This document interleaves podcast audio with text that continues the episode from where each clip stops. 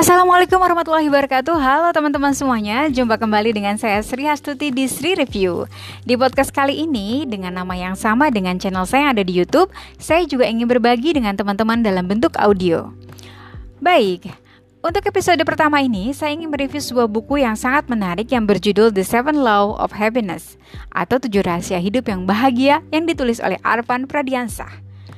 Beliau juga seorang penulis buku Life is Beautiful yang menjadi bestseller.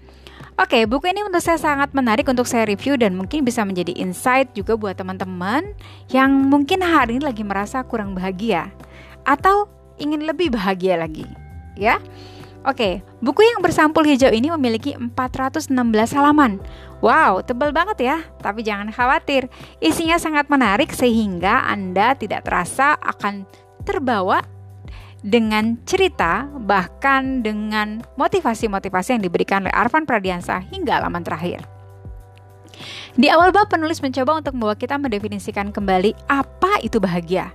Pastinya setiap orang berbeda-beda ya ketika ditanya apa itu bahagia.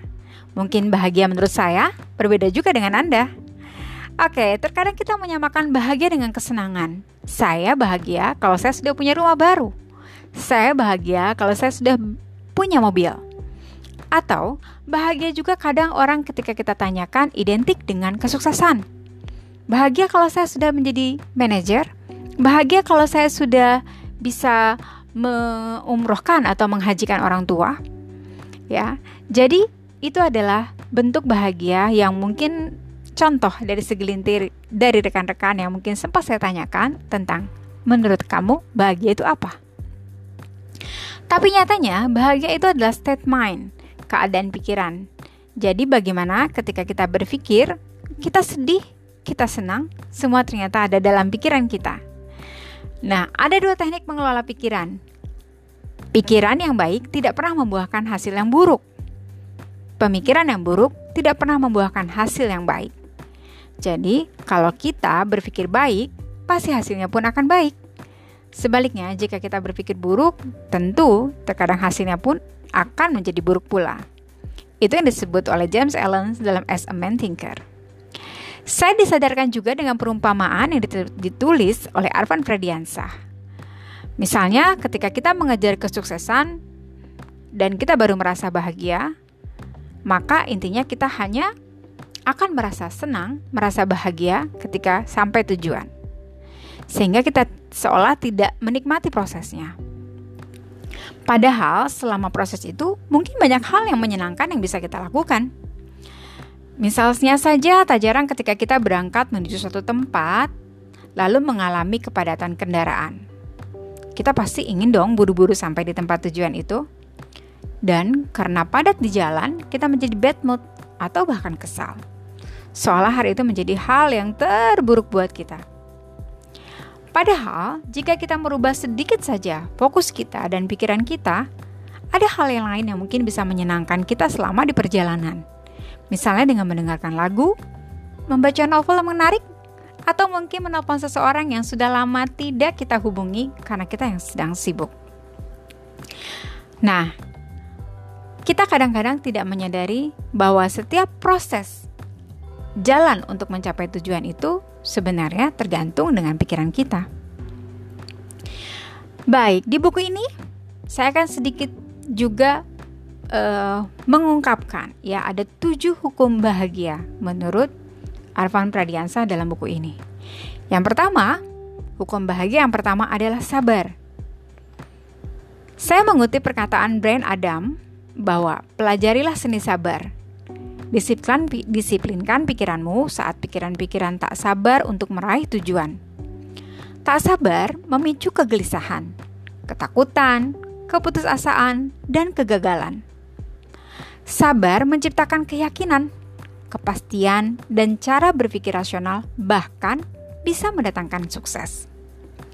Jadi, intinya, ketika kita tidak sabar, maka sebenarnya pikiran-pikiran kita sedang bergejolak. Pikiran-pikiran kita mungkin sedang bercabang-cabang, sehingga perlu kita disiplinkan. Karena cabang-cabang pikiran kita, kita menduga-duga sehingga kita membuat menjadi gelisah, takut, putus asa, bahkan kita merasa bahwa kita gagal. Padahal sebenarnya mungkin tidak. Jika kita mau mendisiplinkan pikiran kita. Diset ulang lagi pikiran kita, apakah benar kita telah gagal? Mengapa saya harus takut? Nah, itu adalah hukum yang pertama. Jadi, jika kamu merasa saat ini tidak bahagia, cek lagi apakah saya sudah bersabar atau belum. Kita menginjak ke hukum bahagia yang kedua, yaitu bersyukur. Bersyukur karena belum punya semua hal yang kau inginkan. Jika sudah, apalagi yang kamu cari? Bersyukurlah saat kau tidak tahu sesuatu, karena itu artinya kau berkesempatan untuk belajar. Bersyukurlah atas atas saat-saat sulit. Pada masa itulah kamu bisa berkembang. Bersyukurlah atas keterbatasanmu, karena keterbatasan itu memberimu kesempatan untuk menjadi lebih baik. Bersyukurlah atas setiap tantangan baru, karena tantangan itu membuatmu lebih kuat dan berkarakter. Bersyukurlah atas kesalahan yang kau lakukan, karena kesalahan memberimu pelajaran berharga. Bersyukurlah saat kau merasa letih dan jemu, berarti kau sudah menemukan hal yang baru. Bersyukurlah atas masalah yang kau hadapi, dan masalah itu bisa menjadi karuniamu. Itu adalah sekelumit syair ya mungkin bait yang saya ambil ya ini unknowns ya tidak diketahui siapa yang menulisnya tapi menurut saya sangat-sangat bagus kalau kita resapi bahwa apa pun yang kita dapatkan ketika kita menikmatinya, ketika kita merasa bersyukur dengan apa yang kita punya dan mungkin tidak terlalu mengukur gelas takaran kita dengan orang lain, maka kita akan menjadi cenderung lebih bahagia karena kita bisa menikmati apa yang kita miliki saat ini. Nah, jika kamu masih merasa belum bahagia, cek lagi. Apakah Anda sudah bersabar? Sudah mendisiplinkan pikiran-pikiran yang begitu bergejolak di kepala? Dan apakah hari ini sudah bersyukur karena Tuhan masih memberikan nikmat, nafas, dan kehidupan? Lalu, hukum bahagia yang ketiga adalah sederhana Simply the thing that I must sell make me life. Itu kata William Shakespeare.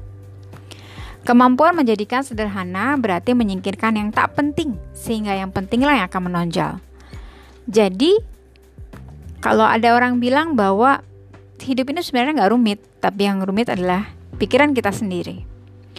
Jadi berpikirlah sederhana supaya kita juga tidak memikirkan hal-hal yang rumit. Ketika kita membuat sesuatu menjadi sederhana, maka kita menyingkirkan hal yang gak penting.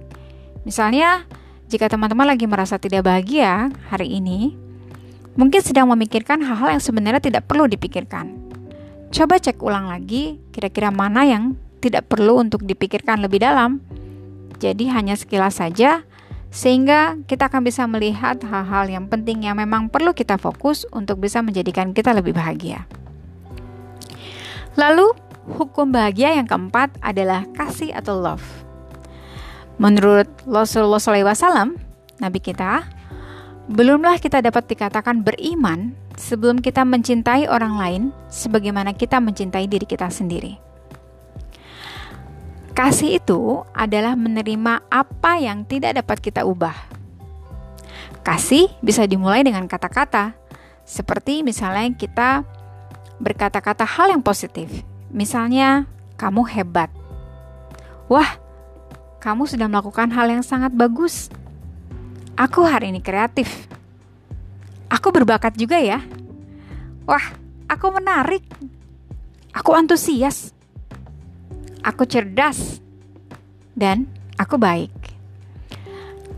Nah, kata-kata positif ini pun meskipun itu ditujukan untuk kita, tapi itu juga bisa membuat kita merasa bahwa kita menyayangi diri kita sendiri. Siapa lagi yang bisa memuji diri kita selain diri kita sendiri? Jadi, tetaplah berpikir positif tentang diri kita. Dengan begitu, kita menghargai diri kita, menyayangi diri kita, sehingga kita pun akan bisa memberikan energi positif untuk orang lain. Kita tidak pelit untuk memuji orang lain. Kamu keren, kamu hebat, kamu kreatif, kamu berbakat. Karena kita sudah merasakan nikmatnya memulai sesuatu dengan kata-kata yang positif. Nah, cek lagi. Apakah kamu merasa tidak bahagia karena kamu kurang mencintai diri sendiri? Atau kamu terlalu berpikir hal-hal yang rumit, padahal sebenarnya itu belum terjadi atau itu hanya prasangka kita saja? Hukum bahagia yang kelima adalah memberi. Saya mengutip kata dari salah seorang uh, bijak ya. Ribuan lilin dapat menyalakan dari satu batang lilin. Dan umur lilin itu tidak akan menjadi lebih pendek. Kebahagiaan tidak pernah berkurang meskipun dibagikan. Sama seperti konsep misalnya kita bersedekah dengan orang lain. Ketika kita bersedekah, maka sebenarnya tidak akan mengurangi harta kita. Justru Tuhan akan memberikan kita imbalan, mungkin dalam bentuk tidak materi, tapi hal-hal yang lain yang membuat kita bahagia.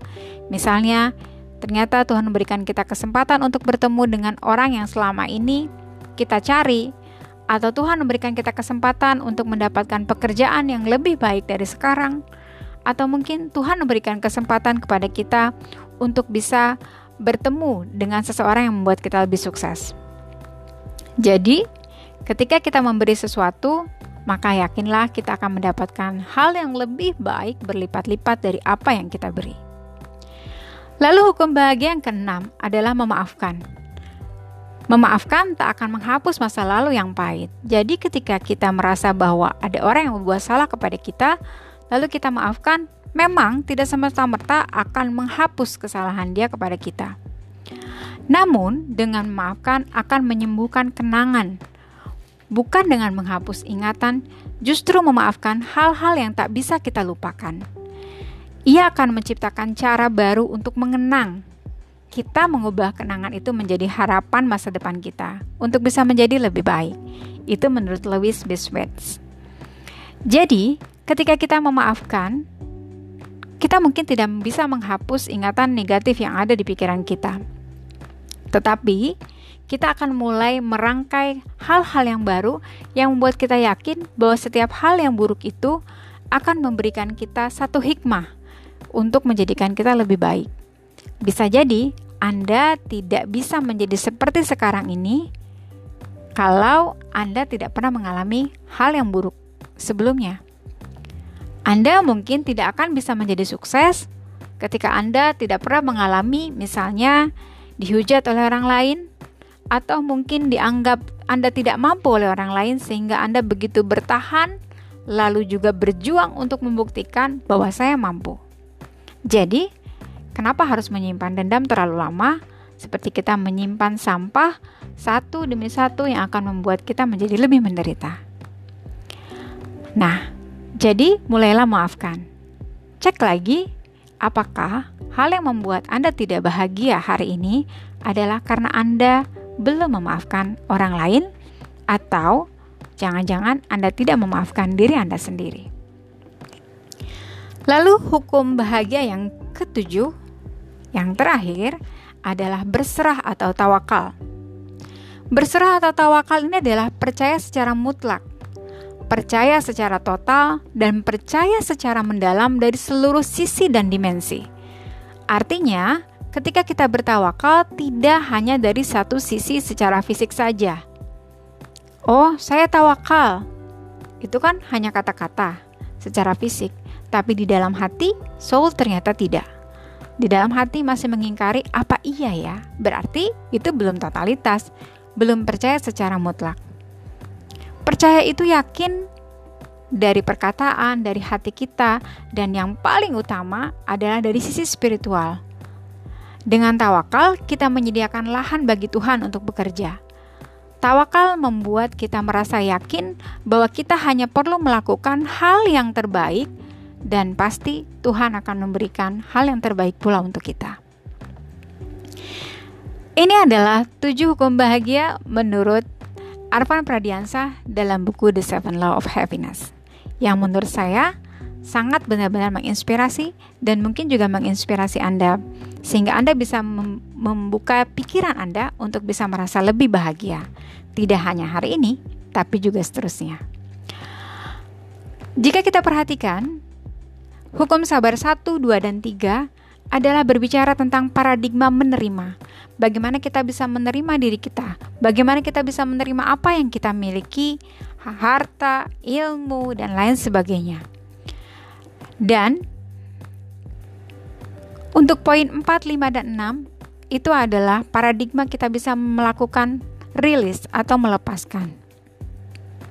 Jadi, ketika kita sudah bisa menerima dengan sabar, bersyukur, lalu kita menyederhanakan sesuatu yang mungkin sebenarnya memang sederhana tapi kita membuatnya rumit.